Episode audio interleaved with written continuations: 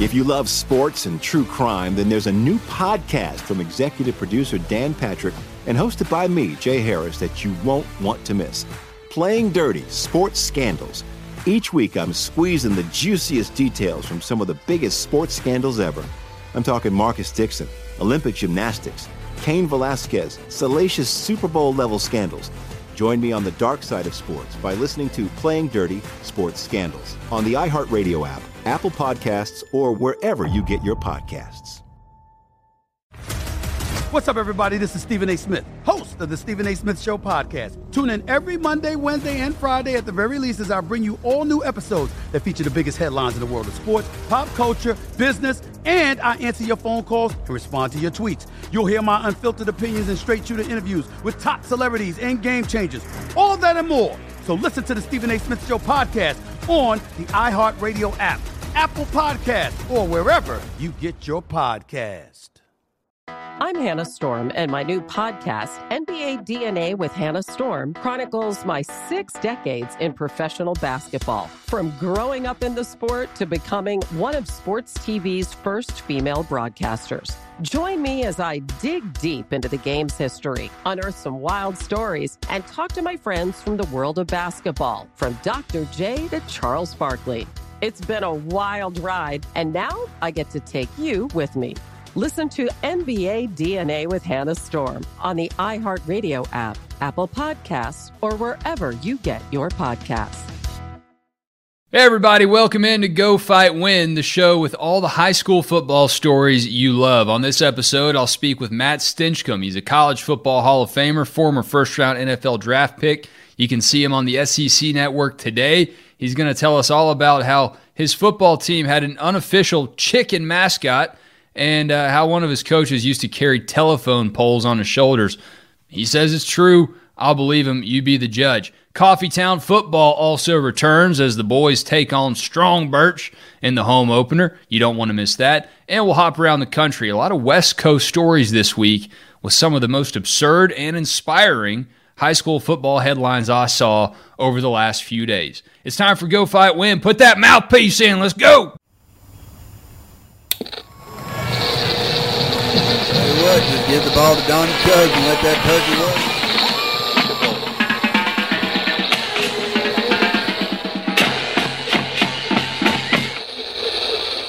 Oh, yeah, it is time for Go Fight Win. I'm your host, Wes Blankenship. Appreciate y'all being here. This is episode four. The show is growing slowly but surely. Go ahead and hit like and subscribe if you haven't already done so. Make sure this thing is in your queue every Thursday when it drops, whether you want to watch it on YouTube or listen along on all those uh, audio podcast platforms out there. You can have it, it's yours for free. Other ways you can support this show, support the Coffeetown brand, go over to gocoffeetown.com. We got t shirts, we got mugs, got hats.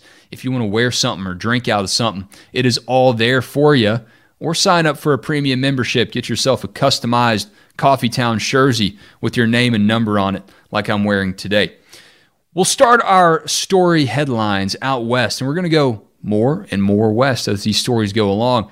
Starting out here in Colorado, though, and if this story don't light your fire, your wood's wet. This story is out of the Otis Telegraph, the friendly voice of Washington County, and Otis High School taking on Briggsdale. So, a, uh, a Briggsdale player by the name of Carlos Valdez caught his first touchdown pass in his career. He's a sophomore, and that's an exciting moment for anyone. But it's even more incredible when you learn that Carlos Valdez is a double amputee. He was a child when he was in a boating accident, according to the Otis Telegraph, and he lost both of his legs.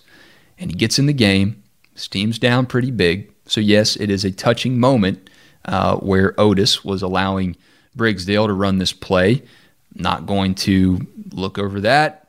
Uh, if you're cynical about that, this isn't the story for you. You can go ahead and find something else to listen to. I don't care that it was uh, a sweet moment that the other team agreed to because I'm glad that it happened. I'm glad it happened for Carlos. I'm glad it happened for us. So here's the story. Uh, Carlos's touchdown was set up on a 30 yard run by fellow sophomore Thyson Tolbert. Wow, what a name. And Carlos says, uh, when the coach called my number to go in, I was so nervous but super excited. Whew. Aren't we all? You get that first call, you get that shot to go play. I mean, even practice sometimes. Uh, some some players out there don't even get to practice. They're so buried on the depth chart. But Carlos gets his number called, and he's ready to go in. So he gets a few chances here. This is the story within the story. First down, pass heads Carlos's way, incomplete. He drops the ball. Second down, Carlos is wide open at the goal line. Great pass. Carlos can't bring it in. So now on third down, the pressure is mounting, okay? Carlos has this moment, a moment that many people would love to have. A touchdown in a high school football game? You kidding me? He knows he can't mess it up. Carlos says, I was so nervous. But guess what? He wasn't too nervous to mess this one up. When I caught it, it was so exciting. And everyone came out on the field and picked me up and started to throw me around, and everyone was giving me high fives. All right, I know y'all are excited, but let's, you know, let's take it easy on Carlos, okay? He's going through a lot. He's really excited. But the coolest part about this was it wasn't just his Briggsdale teammates, it was the Otis football team, too. Both teams out there in the end zone celebrating with Carlos. How cool is that, man? The tough thing about Carlos's completion, his uh, reception, I should say, because of his accident, his right and left arms can't communicate with each other. So the ball was thrown at his bicep and he just kind of mosses it in there with one hand just to make this thing even sweeter. Uh, the reporter actually quotes himself, which you don't see too often. He says, In this reporter's opinion, quote, it was in all my years covering sports the best display of love, admiration, and sportsmanship to a fellow player. Man, I know it gets dusty out there in the desert, but I think I got some in the studio here today. My eyes are sweating. Um, Carlos goes on. It was hard at first. Then I realized I can't stop because life is not going to stop for me. Life is going to continue. And I don't want to slow down or be held back. So I've got to keep up with life and keep going. Amen, man. Don't stop. Anything that comes my way, I just deal with it as it comes and keep pursuing it through. Man, that's a sophomore in high school. Y'all think about that, man. Carlos learned to ride horses at age five. In 2018, he learned to snow ski. His long term goal is to be a neurosurgeon. But don't tell me that uh, high school football doesn't rank up there in the lifetime achievements of Carlos Valdez, man. He did it. He caught a touchdown. He got it done. Carlos says his favorite subjects at school are science and lunch. He says lunch isn't a subject. It is. You try hard enough at it. It is. You know, the Bible tells us if you're going to give something to somebody, don't let your left hand know what your right hand is doing. I know Carlos maybe wishes that those two could communicate from time to time, but he didn't need them to to catch this touchdown. And he gave us all a lot to appreciate, a lot to be inspired by with that story, man. Can't stop. Carlos isn't letting that stop him either. Good job, Carlos. All right. Next one. Not so much a feel good story if you're Carlos Hurtado, a California high school teacher. He was uh, reportedly suspended from school in Brentwood, California. This is Heritage High School. And this story comes from the dailymail.com. I think they're out of the University of Kentucky or no, the, the United Kingdom. And so they report here that uh, Hurtado was suspended reportedly for poor attendance. Now, the story goes on to say that Hurtado was trying to balance his teaching career with a career as a travel agent. And I'm going to tell you, that doesn't really work out because travel agents don't really work at night. You kind of want to knock that stuff out during the day. And so I imagine that the uh, balance wasn't working out too well. But that's not the, the, the real problem for Mr. Hurtado here. 27 year old teacher, history teacher, shows up and goes to the high school football game. Now, look, you got poor attendance. That doesn't mean you can make up for it and just show up at all the sporting events. You still got to teach your class. And Friday nights are not for you, Mr. Hurtado. You are to be doing your job between Mondays and Thursdays. Fridays are for the boys to focus. I don't, I don't need my, my history teacher coming out here and telling my boys how to think about history and other subjects. I'm trying to watch them play a ball game. This ain't for you. You ain't the story, Mr. Hurtado. So Carlos runs out onto the track. In this video here, he's running around the track and evading the police. He's in a full suit. This is wild. He's wearing loafers. He's running around the track. No one can catch him. And I love my boys in blue out there. But I don't know if they were afraid to take him down. They didn't know what they were dealing with here. They evidently didn't know he was a teacher slash travel agent because I can't think of something that may be less imposing than that. They can't catch him. Well, guess who does? One of the high school football coaches, of course.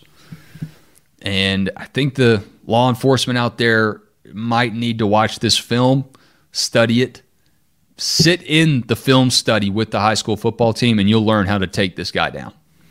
And you won't ever struggle again.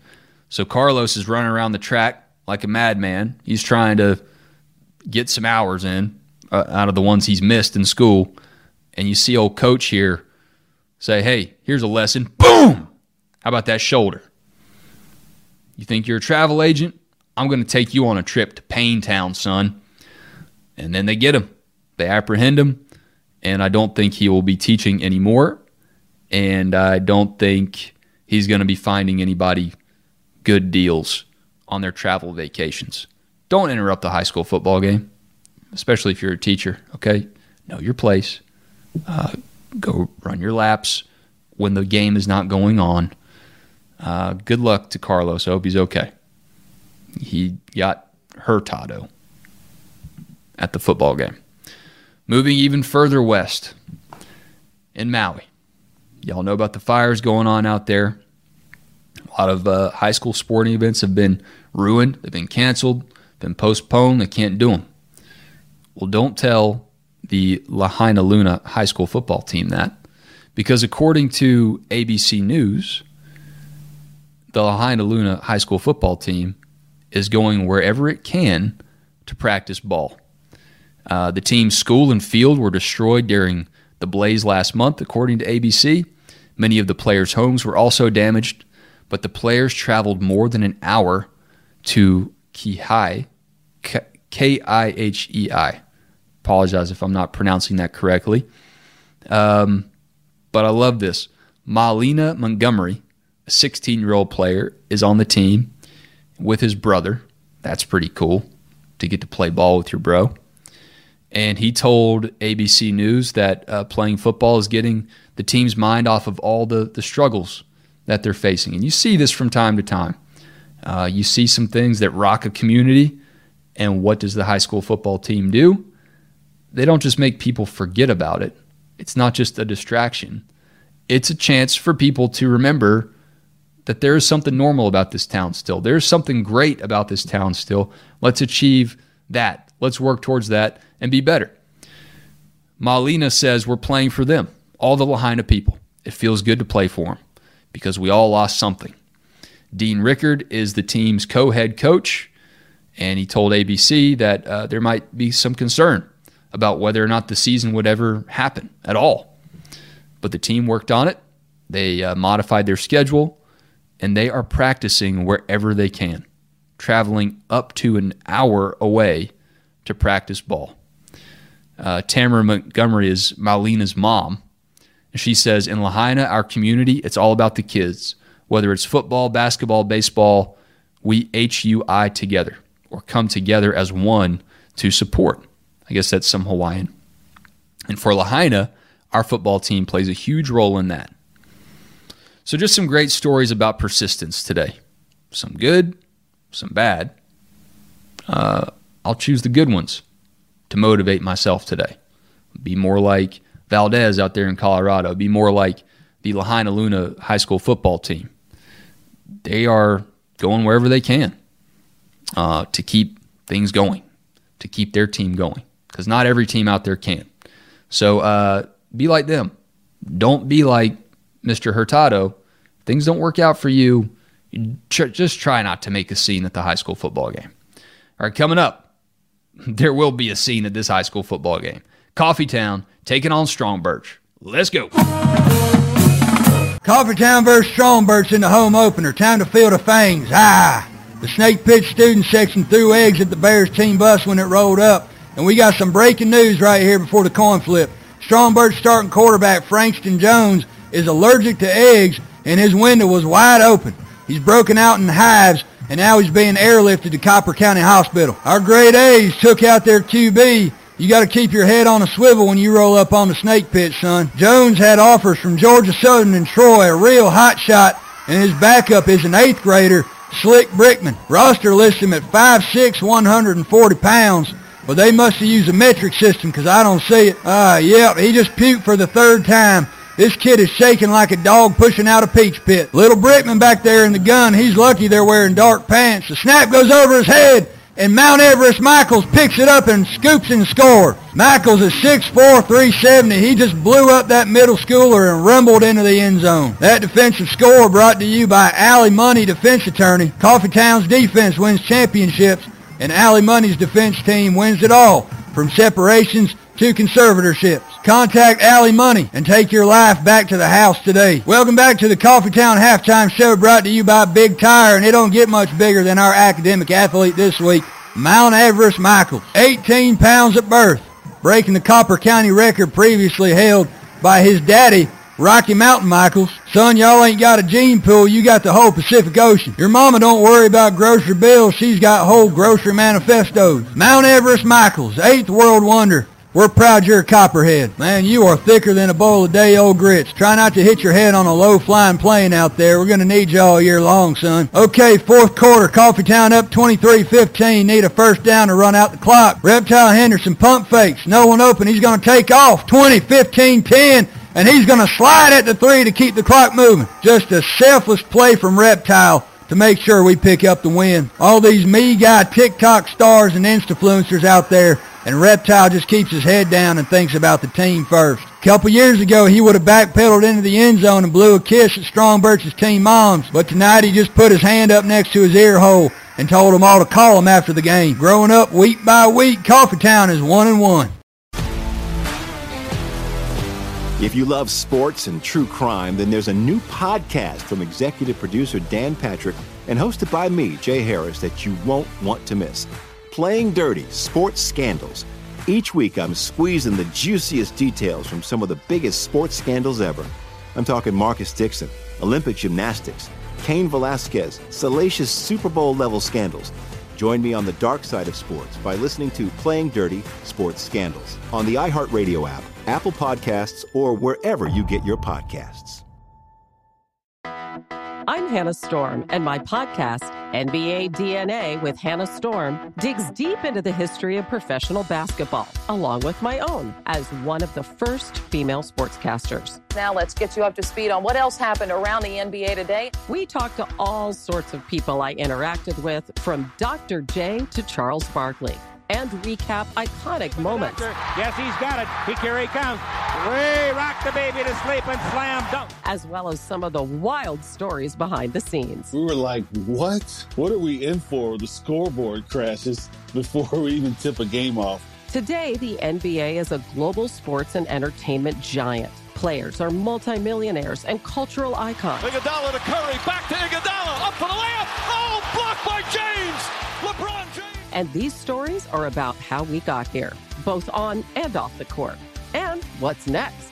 Listen to NBA DNA with Hannah Storm on the iHeartRadio app, Apple Podcasts, or wherever you get your podcasts. The Nikki Glazer Podcast. Her roast of Tom Brady stole the show. Now she's talking about it on the latest episode of the Nikki Glazer Podcast. I said, Tell Tom Brady that I'm the Tom Brady of roasting. Lots of people roasted the GOAT, but only Nikki is still being talked about. Every time I refresh my DMs, it's 14 blue check marks of people I didn't even know who knew me are writing like paragraphs to me. Hear that in all episodes of the Nikki Glazer Podcast on America's number one podcast network, iHeart. Open your free iHeart app and search the Nikki Glazer Podcast to start listening. Our guest is a college football Hall of Famer, a first round NFL draft pick. You can hear him on college football Saturdays on the SEC network, calling games all over the Southeast and breaking it all down as part of the SEC Now crew. But more importantly, he's a former Parkview Panther, raised in the shadow of the Gwinnett is Great Water Towers, just like me. He is Matt Stinchcomb. What's up, Stinch? Man, what a great, that's a iconic landmark. Gwinnett Rest is great. Peace.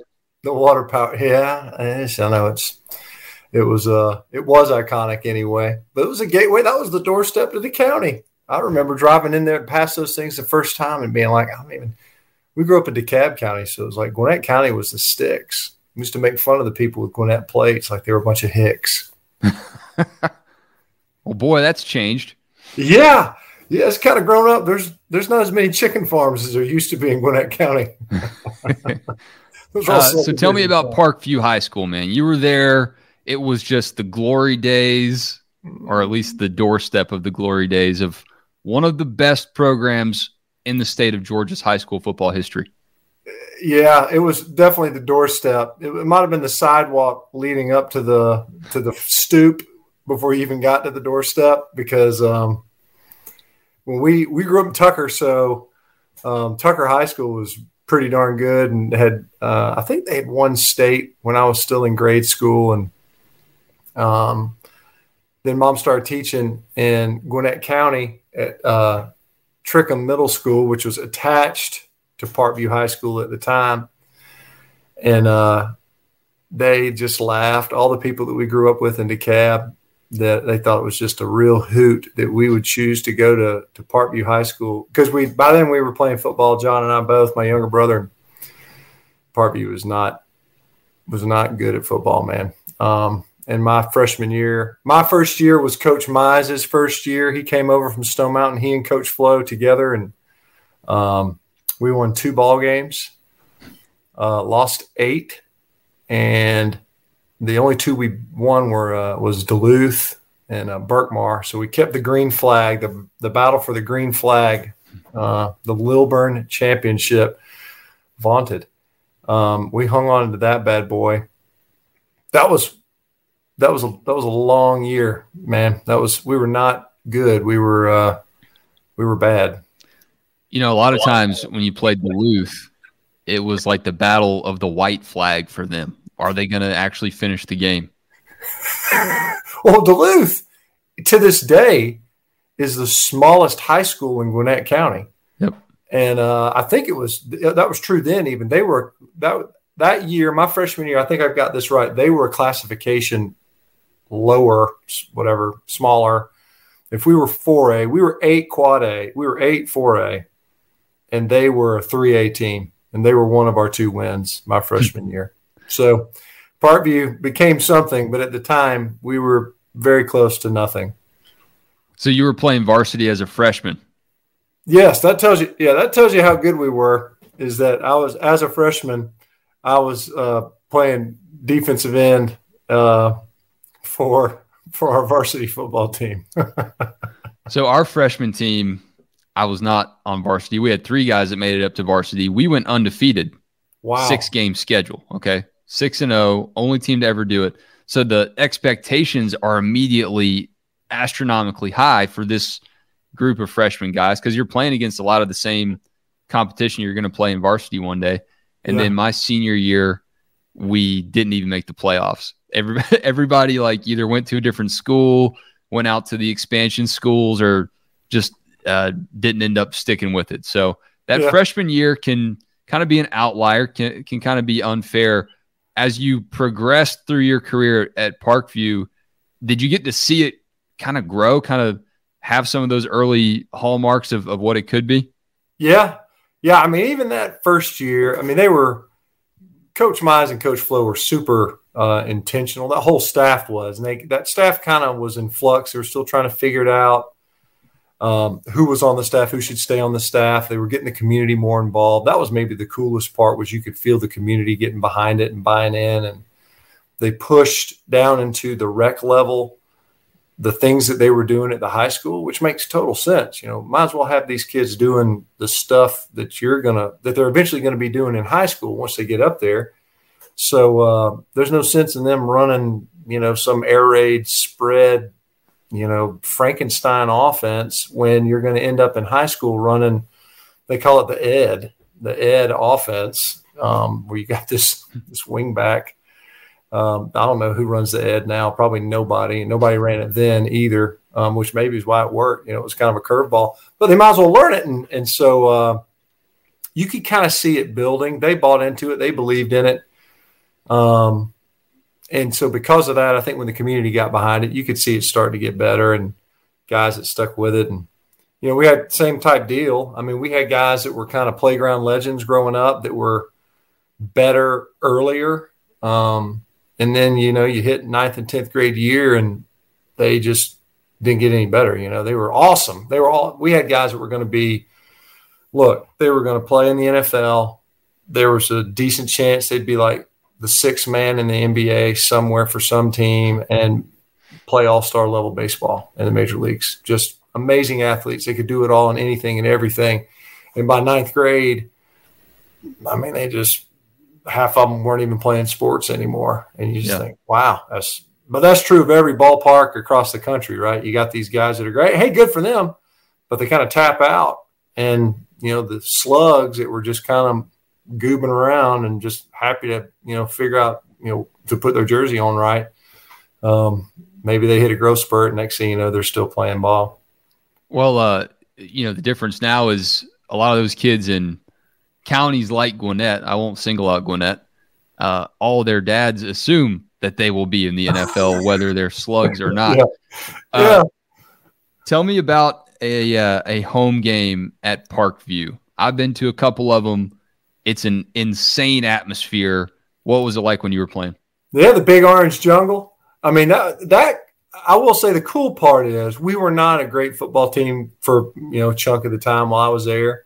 Um, we made the playoffs the last two years, I want to say, but the first two we were just you know the second year we were happy to start winning games. I think we went like six and four maybe or something, and um, that big orange jungle thing got going. They put the big billboard out in the in the parking lot near Cole Road there, and uh, I can remember our. In fact, the guy I'm, I'm, wearing his shirt in memory of him, Roy Massey, the chief. He's been at, he was at Parkview forever, past um, just this past year, and um, he uh, I can remember him toting these telephone poles. They they bought these telephone poles from somebody I don't know what, and they were cutting them and those things are soaked in creosote.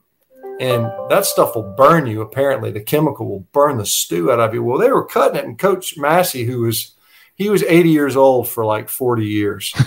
And he was out there cutting and he was just country strong. He would take he would put one of those poles that they'd cut down and put one on one shoulder and one on the other shoulder. And it was i mean it took four guys Gosh. to tote the other ones but he didn't have a shirt on and it burned the stew out of his skin was all rashed up and burnt. I think he had to go to the hospital, which is crazy because he's made out of like cast iron. But that's where they built that that uh, billboard and they put the big orange jungle on there, and we started winning games, and that was a lot of fun. They uh, my junior year, uh, we had this tight end. He was a really good player named Robbie Moore, um, and he for some reason in practice would uh, he would he would be petting an imaginary chicken. He would hold what looked like an imaginary. I don't know why. He was crazy, and he'd ask Coach Mize. Coach, it must have been sophomore year, I guess. Had to have been. Coach, Coach, come over here. You want to pet the chicken? And Coach was just looking at him like, Dad, come, what's wrong with you, boy? well, somehow that caught on, and the cheerleaders would put on the banner instead of like "Go Panthers" or "Uncage the Panther," you know, or whatever they put on banners. It said "Fear the Chicken," and it had a huge rooster, and uh, it just kind of caught fire, and the fans got into it. And my stepdad went and got a rooster, and we live in the suburbs. This isn't you can't have barnyard animals at your house, especially one that crows. And uh, he went and got a rooster and he had it tied to the chain link fence in our backyard. And that idiot rooster, he didn't know sun up from sundown. He'd crow whenever. and the neighbors hated our guts. But we had so we had a live mascot. We were the Panthers, but our mascot was a was a chicken, was a rooster, because of Robbie Moore's crazy butt. But for some reason, just people got behind it, and uh, fans got into it. And we put it on the banner, and, and we made the. I think we made the playoffs that year and lost to Clark Central. That was like the War Eagle of Parkview. Y'all just had an alternate mascot. It was. Yeah, that's right. You know what? That's a great point. We already hijacked Clemson's all their insignia. I don't yeah. know how we get away with it. That paw is definitely Clemson's paw. It even has that little crook out of the the, the whatever heel of the Panther's foot. Hmm. so we jacked that for sure. There's got to be some infringement somewhere. And uh and then we stole Auburn's idea of having multiple mascots. There you go, and it's a bird too. It is uh, Who was Parkview's main rival, and why were they the worst? Uh, the main rival was Brookwood, and still is, and they are still the worst. Um, even though there's good people there, they've been able to overcome the environment. I would say to us, that was a rivalry. Brookwood beat us so regularly that I'm not sure they thought it was a rivalry. And a lot of it stemmed from they used our stadium. They didn't have their own stadium. So I think their home games for however many years they'd play at, at Parkview, I think I got this right. And um, you know, and then they, you know, you could beat it's it's a sad day. Um, was it? It's a poor dog that won't fight in his own backyard. And it's we would uh we would lose at home to Brookwood in our own stadium, and it would be like a Brookwood home game. I think I think that's how it would work, some kind of kooky way like that. And then eventually they built that palace out there, and they had like the little chalet in the corner of the end zone. We hated that. We thought that was it was a cool idea, but since they did it, it was stupid. Oh yeah, dumb.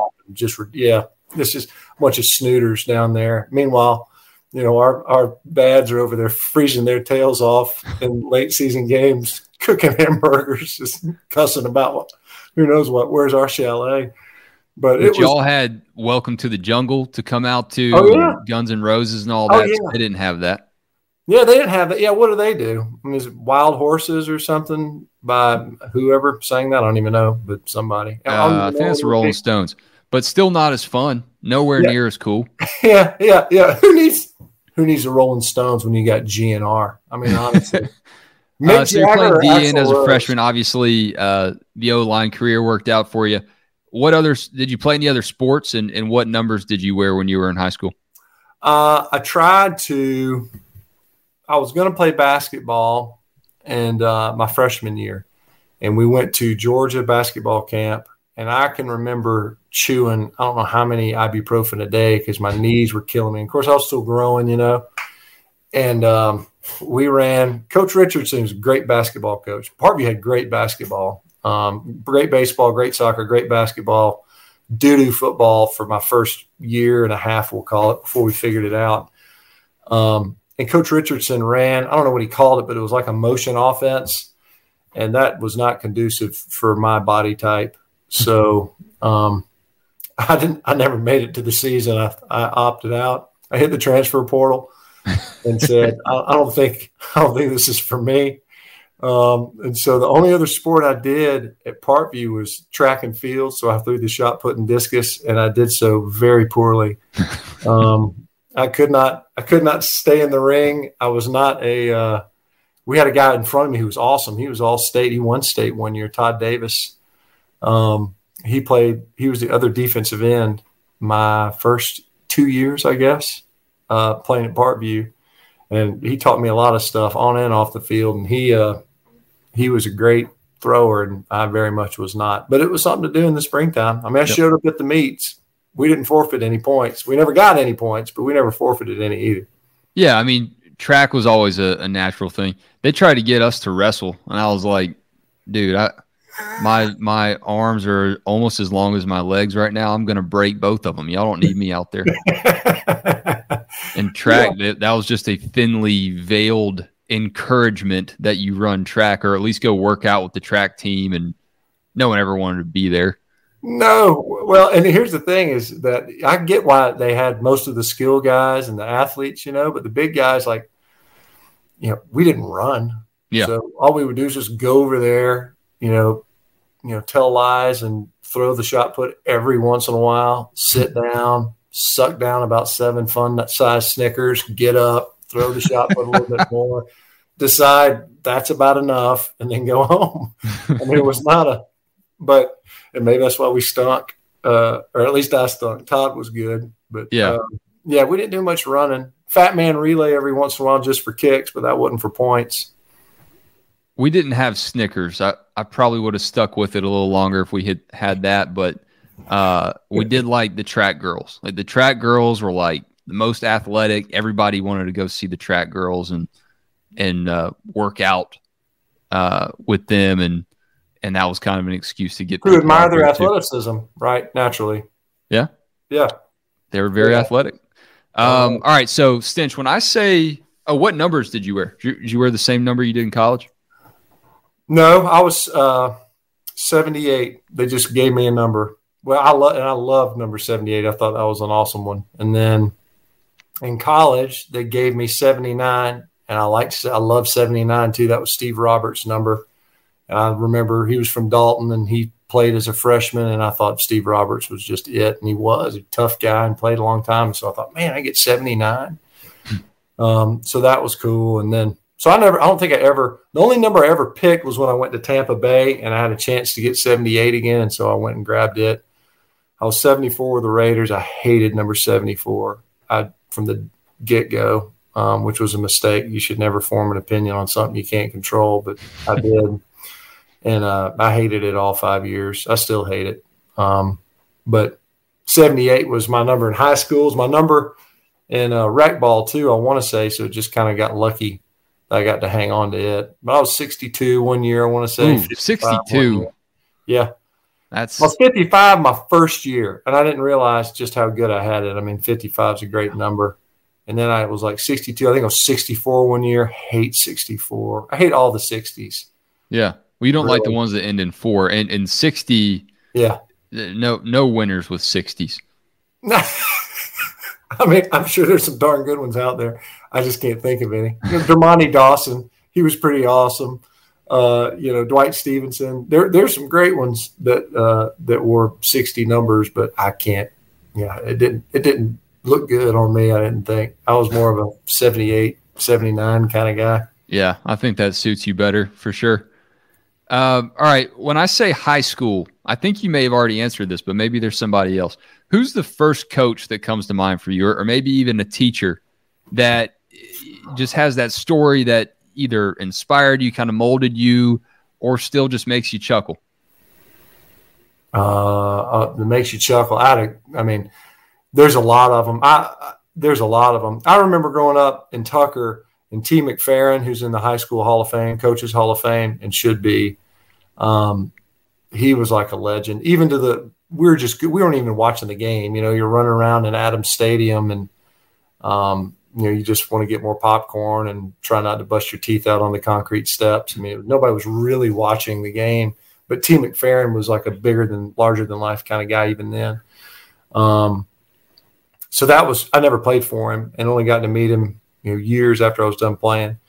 You know, Coach Mize was huge uh, because um, he believed in you, believed in me, and would say that, told me. Um, and he was kind of a hard guy. I mean, he had an edge to him. Coach Flowe, because he's the one that uh, it was his decision to play me as a freshman.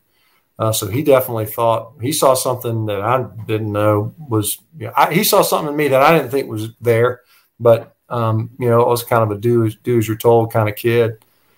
Um, but the characters, my gosh, um, I mean, Coach Massey was a, was a character in his own right. Um, our offensive line coach Jerry Stewart was a hysterical man. He would uh, he had all kinds of different uh, isms and phrases, but one of my favorites that sticks to me with me to this day is um, we had a guy. He's actually a good friend of mine. I'm not to say his name, but he had a propensity to jump off sides. He was a good player, played in college, but just would not get the snap count, wouldn't remember it, and uh, Coach Stewart was just done with him, and uh, he said, uh, "Fill in the blank."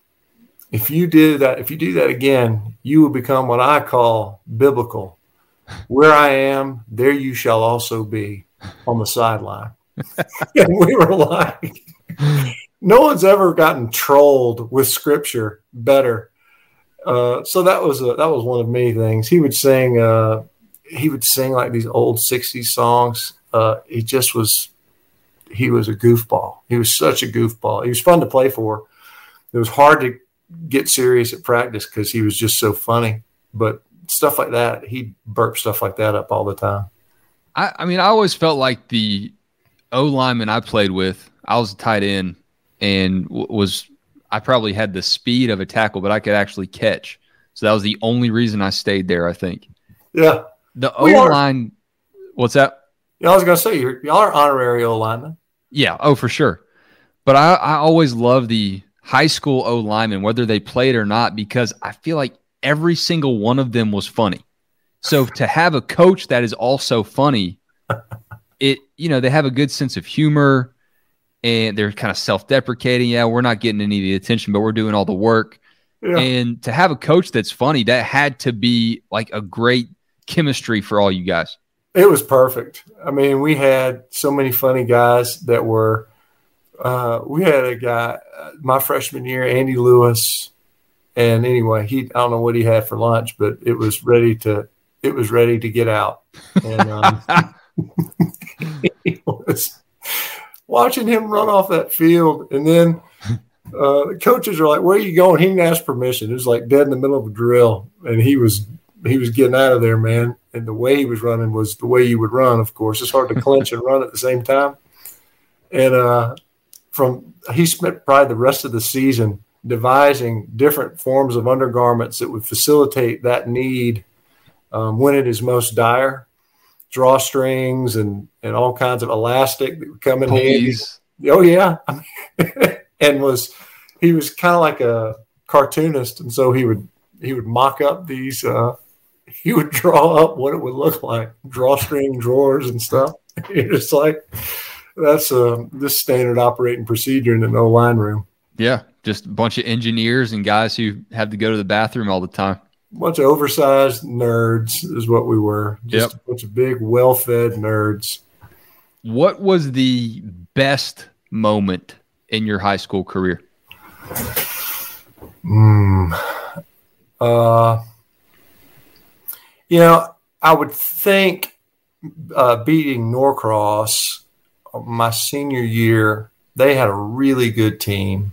Um, and they had a really good team the previous year. Gosh, I want to say they went to the semis maybe, and they had Juan Daniels and Marcy Simpson and Terrence McCaskey and oh gosh, who else? I mean, John England at quarterback. Um, so that was a big moment. I don't know that would that be my favorite. I mean, we we went to uh, Charlie Williams for the first time ever. You know, the old restaurant over there in Athens. Yeah. Uh, was it Charlie Williams Pinecrest Lodge or something? It was like a very long, unnecessary name for a restaurant in the woods. And we went there. We played Cedar Shoals. Cedar used to be in our conference or division or whatever region for some reason. I don't know why. And um, God, I can't remember the guy's name. Kiki Wright, maybe or something. They had a running back that we just either decided or couldn't tackle, one or the other. So we didn't win, but we got to go to Charlie Williams afterwards, and um, that's one of my favorite memories because it was like the whole team went. I mean, it'd, be, it'd been kind of cool if we won the game, um, but we still had a big time because uh, all the parents went. We took buses over there, like real buses, not big, uh, uh, not like a school bus, but like no TV actual, screens. Yeah, yeah, like, like, like a Greyhound type bus. I don't think I'd ever been on a bus like that before. So that was, it was just kind of cool. Um, the other one, this was just, I thought this was such a boss move until we lost by 30. we, we, uh, my, my freshman year, um, Brookwood, we're playing at Brookwood, and they, there was something going on where they weren't going to give us access to the visitors' locker room Huh. I can't remember why, but they were jerking us around basically. And it ticked Coach Mize off so bad that he just said, fine, we're going to warm. So what we did is we warmed up. We did the entire pregame, everything at, our, at home at our stadium. And then in full dress, um, other than full dress, full uniform, except for our helmets, we got on the bus and we bust hustled on over there. And right before kickoff, we, we our captains walked off the buses straight to midfield to do the coin toss. People were in the stands like, are they not going to show? Which back then they probably were like, hey, they you know chickened out. They're not even going to come.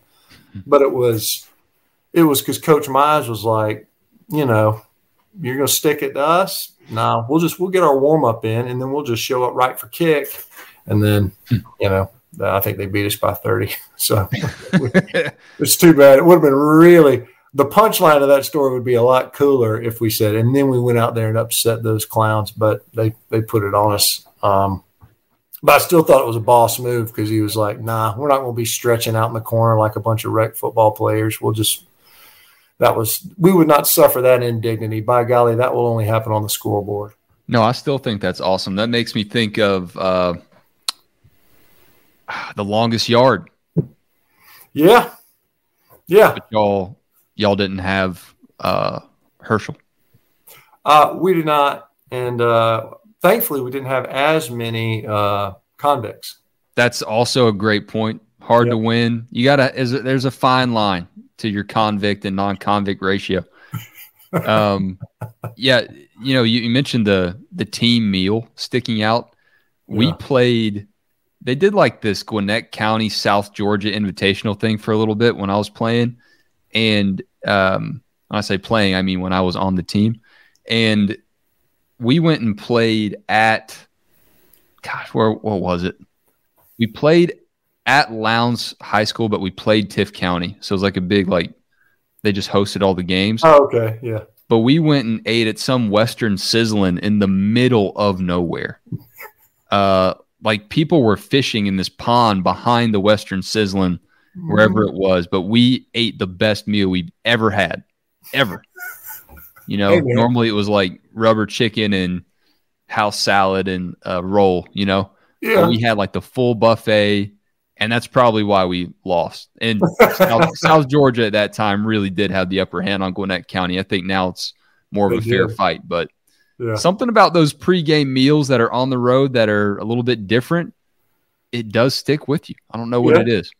Yeah, we uh, my, one of my favorite pregame meals ever in college. Actually, not favorite, but the one that's most memorable. We played at Auburn. This is I'm jumping to college now. I probably shouldn't do that. Anyway Bottom line was, yeah, the pregame meals were, especially on the road, could always be a little bit interesting. We all ate a bunch of ham sandwiches that we thought were ham sandwiches that were actually turkey sandwiches. You can imagine how that went. That was there was a whole lot of weight loss that night. They uh, we're not so sure that there wasn't some some home cooking in the worst kind of way. You know, when you're yeah. playing and on the road, next thing you know, the visiting team has food poisoning, rampant food poisoning from the turkey sandwiches that look like ham sandwiches. Yeah, it's funny how that works out. Yeah, I mean, and what's crazy is I don't know the people know that stuff very much goes on. I mean, there's all kinds of stupid shenanigans that you think, yeah, there's a reason why you got to bring your own food half the time. Yeah, connect the don't, dots. Don't, don't, don't get the local hotel to cater your pregame meal. Yeah, ask Michael Jordan about that, man. Uh, he played pretty well that game. He did all right. The one with the, versus the Jazz, yeah, yeah, he, uh, yeah, he rallied nicely. So, Stinch, wrapping up here, ask everybody this: Give me a few songs from your pregame playlist. What were you listening to to get fired up back in the day? Mm, uh, uh, always listened to um, on the way to school, which was less than maybe half a mile. So it was basically a one song trip. Uh, and I had an 87 K5 Blazer with Wild Country tires on it, 22s. Really sweet, sweet setup, man. What color? Black.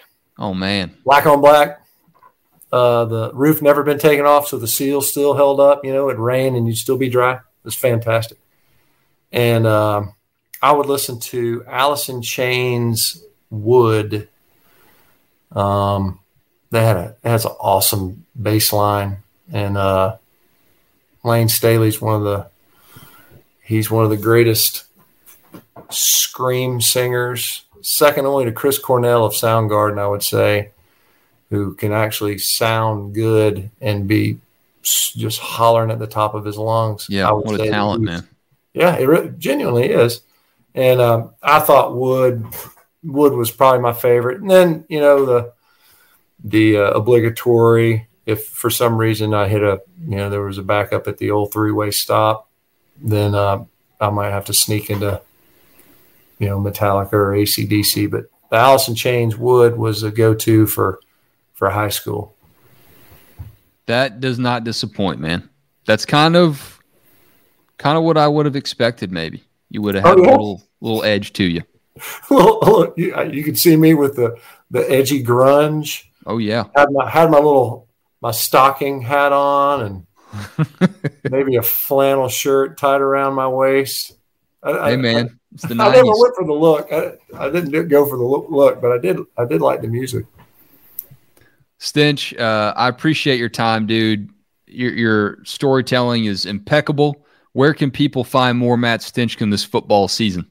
Uh, well, uh, I'll be on the SEC Network again this fall. We'll do uh, Tuesday nights eventually once the season starts. Tuesday nights at seven o'clock, maybe. I'm, I'm not real sure. Probably seven o'clock on SEC Network. We'll do the SEC Now show, hour long show. I think it's going to be me. I don't know if I'm who cares. I think it's me and uh, another uh, Georgia high school uh, uh player from uh, Washington County, Takeo Spikes, yep. great Auburn football player. So me and Takeo will be holding it down this year. And then Saturdays, um, we'll be doing an SEC game somewhere. Hopefully, get a couple of dogs games. Given the schedule, I'm willing to bet we'll get more than a handful. You might have four or five. might, I might be the we might be the television broadcast network for the Georgia Bulldogs this year. Appreciate it, Stinch. Always a pleasure, man. Uh, I'll see you in Athens at some point, I bet. Yeah, buddy. I appreciate it, Wes. This was fun, man. Man, I love that from Stinch.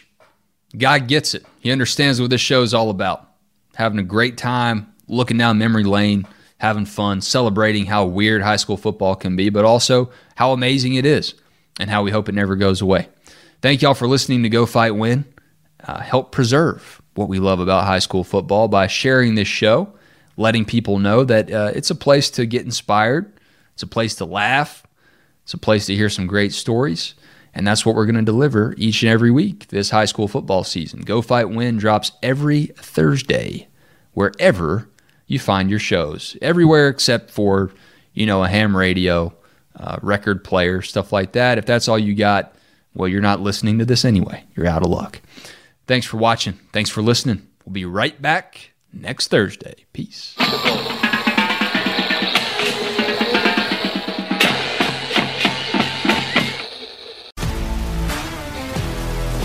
If you love sports and true crime, then there's a new podcast from executive producer Dan Patrick and hosted by me, Jay Harris, that you won't want to miss. Playing Dirty Sports Scandals. Each week, I'm squeezing the juiciest details from some of the biggest sports scandals ever. I'm talking Marcus Dixon, Olympic gymnastics, Cain Velasquez, salacious Super Bowl level scandals. Join me on the dark side of sports by listening to Playing Dirty Sports Scandals on the iHeartRadio app, Apple Podcasts, or wherever you get your podcasts.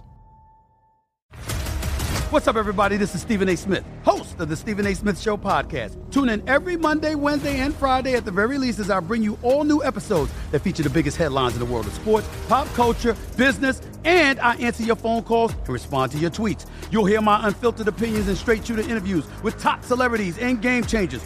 All that and more. So listen to the Stephen A. Smith Show podcast on the iHeartRadio app, Apple Podcast, or wherever you get your podcast.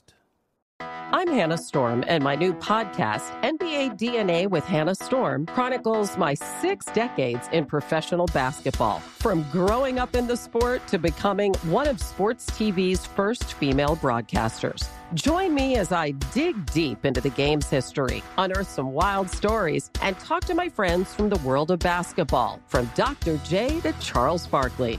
It's been a wild ride, and now I get to take you with me. Listen to NBA DNA with Hannah Storm on the iHeartRadio app, Apple Podcasts, or wherever you get your podcasts.